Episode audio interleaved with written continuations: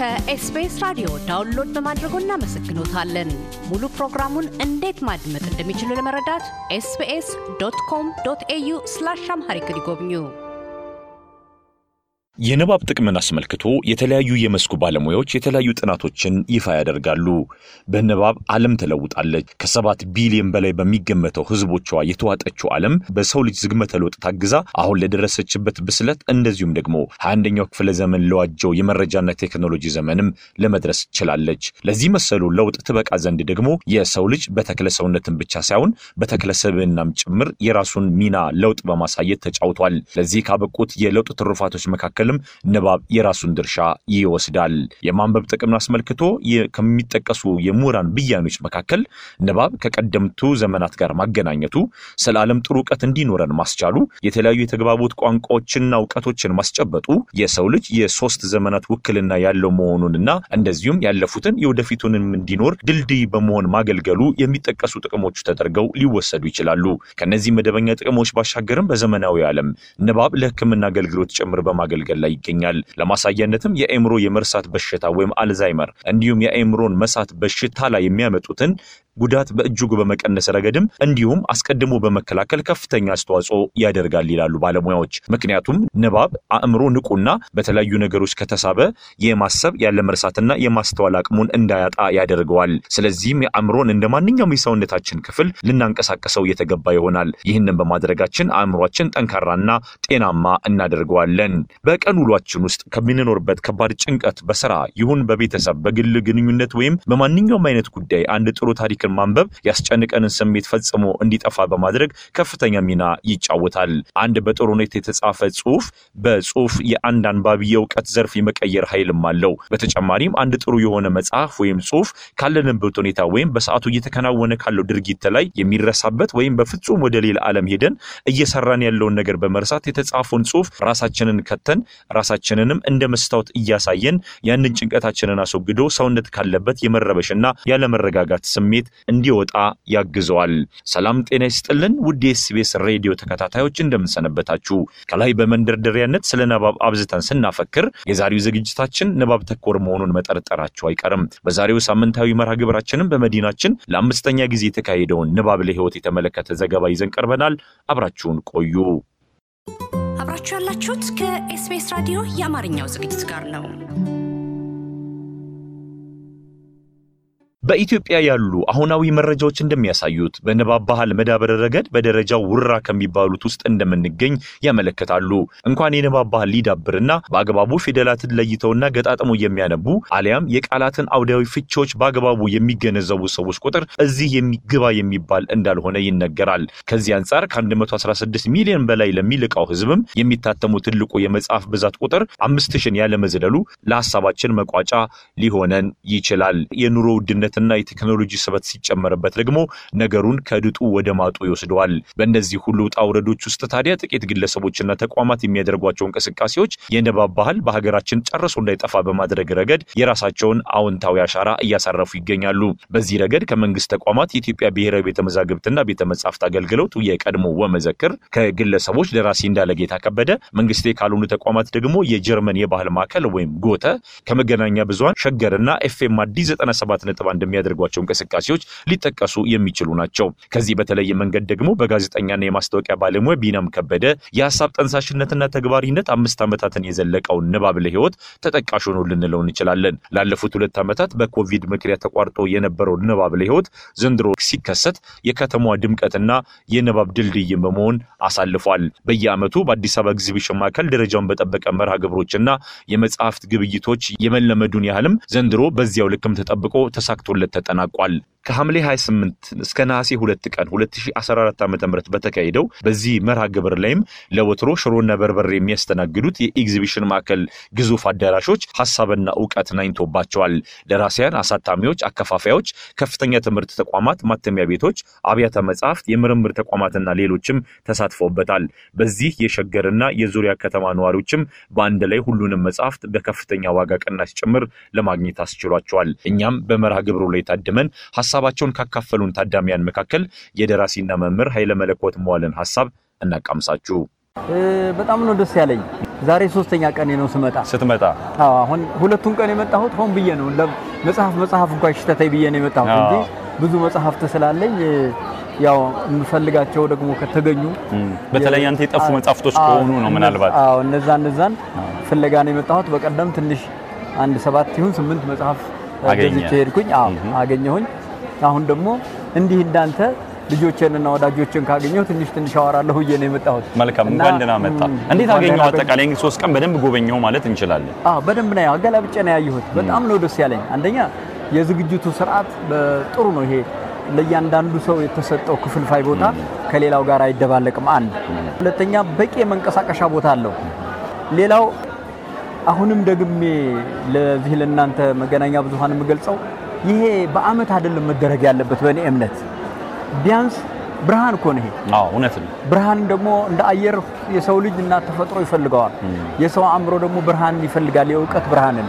ስለዚህ ይህን የመሰለው የእውቀት ብርሃንና አደባባይ በምንም አይነት በአመት አንድ ቀን መሆን የለበትም። የዳመራ በዓል አይደለም ይሄ እውነት ነው። አዎ፣ ወይም ደግሞ የጥምቀት በዓልና የገና በዓል ወይም ደግሞ የኢድ አልፍጥር በዓል አይደለም።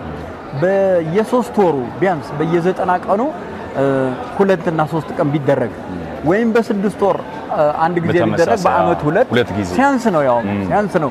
ለዚህ የንባብ ባህል ለሌለው ህዝባችን የንባብ ልምድ ለሌለውና ገና የንባብ ዳዴ በዓለም ላይ የመጨረሻዎቹ ነን። ከዚህ የከፋ ምን ስም አለ? ብርሃን ባለበት ዓለም ውስጥ ብርሃን የማናይ ሰዎች ማለት ነን እና የመጽሐፍት ብርሃን ናቸው። እነዚህ የመጽሐፍት ብርሃናትና የእውቀት ምንጮች ደግሞ በየጊዜው የህብረተሰቡን የመግዛት አቅም ባመጣጠነና በለካ ደረጃ ለህብረተሰቡ ቢሰጥ ከህፃናት ጀምሮ እንደኔ አረጋውያን እስከሆኑ ድረስ ህይወታቸው በንባብ ከተሞላ እውቀት ያተርፋሉ ማለት ነው።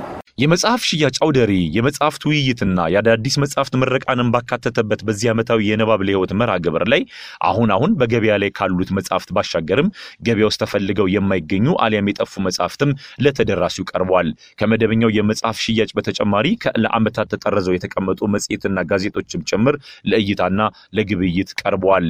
በዚህ በኩል ሜክሲኮ ጎራ ሲሉ ሸበሌ ሆቴልን ወረድ እንዳሉ የሚያገኙት አምድ የመጽሐፍት ውሃ የሚያነሱ ስራዎችን ሰርቷል። የአምድ የመጽሐፍት መደብር ባለቤት ወጣት ኤልያስን አነጋግረን በመቅረጸ ድምጻችን ካስቀረነው ቆይታ የሚከተለውን ለእናንተ መርጠናል። አዎ፣ መጀመሪያ ማንበብ ነው። ሁለተኛ ነገር ደግሞ በጊዜ ሂደት ውስጥ ሰዎች ተቋማትም እያደረጉት አይደለም። ብዙ ጊዜ ደራሲዎቻችንም እኮ የራሳቸውን ስራ ይፈልጋሉ። በተለይ እንደዚህ first edition ምናምን ሲሆን ሊያልቅባቸው ይችላል። አዎ፣ መጽሔት ደግሞ ምንድነው ማንም አይሰበስበው የቅርብ ሩቅ ታሪካችን ነው። በቃ ችላ ተብለዋል። ብዙ መጽሔቶች ሰብስበናል፣ ጋዜጦችም ሰብስበናል። የብዙ ልጆች እጅ አለበት እና የግለሰብ መሸጡ ደግሞ ትንሽ አስጠሊታ እየሆነ ነው ማለት አንድ ሰው ጋር ብቻ ሆኖ ይቀራል። resource ኦቹ እያነሱ እየሄዱ ስለሚሄዱ በሆነ በተቋም ስር እንዲሆኑ ጥረት እናደርጋለን። ያንም ለማሳየት ብዙ ወጪ አውጥተን ነው የምንሰራው። ያሰለቻል በጣም ማሰባሰቡ ራሱ በጣም ትዕግስትን ይጠይቃል። አንድ ኤግዚቢሽን በጣም። አስታውሳለሁ 2004 ይሁን 2005 አካባቢ እኔ ያዘጋጀሁት የመጽሐፍት አውደ ርዕይ ላይ ሶስት ማዳበሪያ ሙሉ ነው መጽሔት፣ ጋዜጣ ምናምን ገዝተህ የመጣውና እነዛን ለማሰባሰብ ምን ያህል እንደደከም ካስታውሳለሁ። አድካሚ ነው። ከእንደገና ጭኖ ማምጣቱ፣ ትራንስፖርቱ፣ ማውጣቱ፣ ማውረዱ ከዛን እነሱን ደግሞ በአይነት በአይነት አድርጎ መሰነዱ፣ በጥንቃቄ መያዙ በጣም። ከባድ ነው። ምክንያቱም ወረቀት ትንሽ ነገር የሚያበላሸው ነው። በጣም በጣም ብዙ ጊዜም እንደዛ እየሆኑ ነው። መርካቶ በኪሎ ይፈጫሉ ምናምን ሰዎች ለእቃ መጠቅለያ ይጠቀሙባቸዋል ምናምን ያ ያ እንትኑን እያሳነሰው ይሄዳል። ዋጋቸውን እያሳነሰው ተፈላጊነታቸውን እና እንዲህ ተቀምጠው እንኳን አሁን እንኳን እሺ እነዚህ ላይ የደረስንባቸው ላይ ደርሰናል። ቢያንስ እነዚህም በሆነ ተቋም ስር ቢቀመጡ ስፖንሰር የሚገኝና ጥሩ አሳቢ ለሀገር አሳቢ ሰው ቢኖር እነዚህ ነገሮች ሄደው አብረሁት ቢገቡ እንኳን በጣም ትልቅ ነገር ነው የሚሆነው። በጣም በጣም ትልቅ ነገር ነው። እድሜ ልክ ነው የሚተዋወቅልህ። አዎ የማግኘት chance ኣችን እየ- እየሞተ እየሞተ እየሞተ ነው የሚሄደው። መጽሔቶች ላይ ይሄን ያህል እየደከምን ነው። በኢትዮጵያ ቤተ ክርስቲያንም ሆነ የዓለማዊ ትምህርት ፋና ወጊ በመሆን የሚታወቁት ቀኛዝማች ተስፋ ገብረስላሴ ናቸው። እውቀት ይስፋ፣ ድንቁርና ይጥፋ፣ ይህ ነው የኢትዮጵያ ተስፋ በሚለው መልእክታቸው የሚታወቁት ተስፋ ገብረስላሴ ዘብሔረ ቡልጋ በዘመናቸው ተፈላጊ በነበሩት የአብነት ትምህርት ቤቶች ውስጥ ለተማሩ ተማሪዎች ሕይወትን መቃናትና ከፊደል ጋር ለፈጠሩት ቁርኝት ባበረከቱት አስተዋጽኦ ስማቸው ጎልቶ ይጠራል።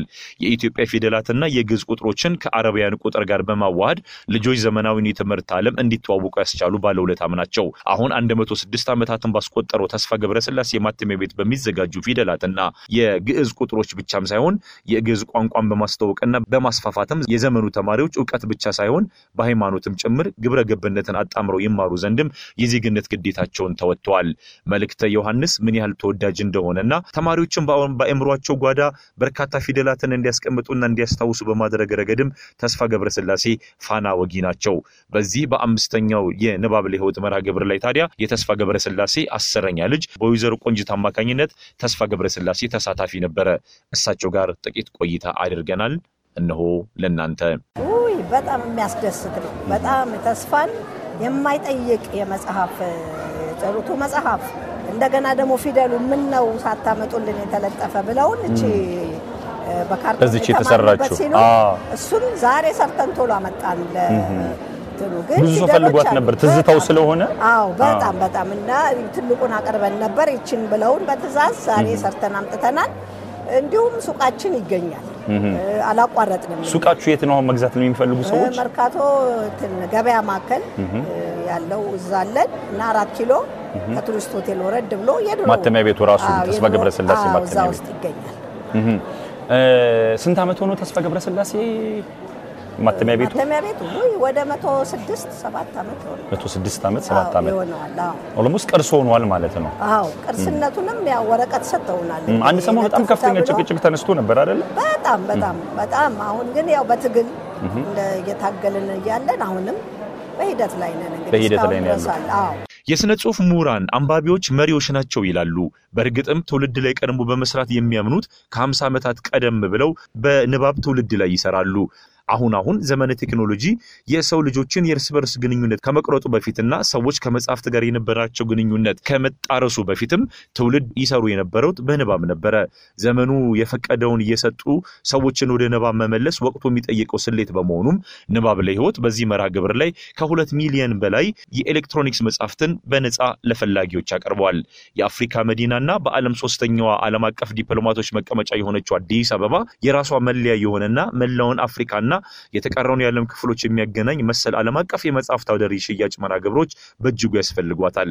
ለዚህ ትልቅ ሀሳብ መሳካትም እንደ ንባብ ለሕይወት ያሉ መርሃ ግብሮች በሰፊው ያስፈልጓታል። ማንበብ ሙሉ ሲያደርጋል የዕለቱ መቋጫ መልእክታችን ነው። ለኤስቢኤስ ሬዲዮ በፍቃዱ አባይ ከአዲስ አበባ። እያደመጡ የነበረው የኤስቢኤስ አማርኛ ፕሮግራምን ነበር። የፕሮግራሙን ቀጥታ ስርጭት ሰኞና አርብ ምሽቶች ያድምጡ። እንዲሁም ድረገጻችንን በመጎብኘት on demand እና በኤስቢኤስ mobile app ማድመጥ ይችላሉ። ድረገጻችንን SBS dot com dot au Amharic ን ይጎብኙ።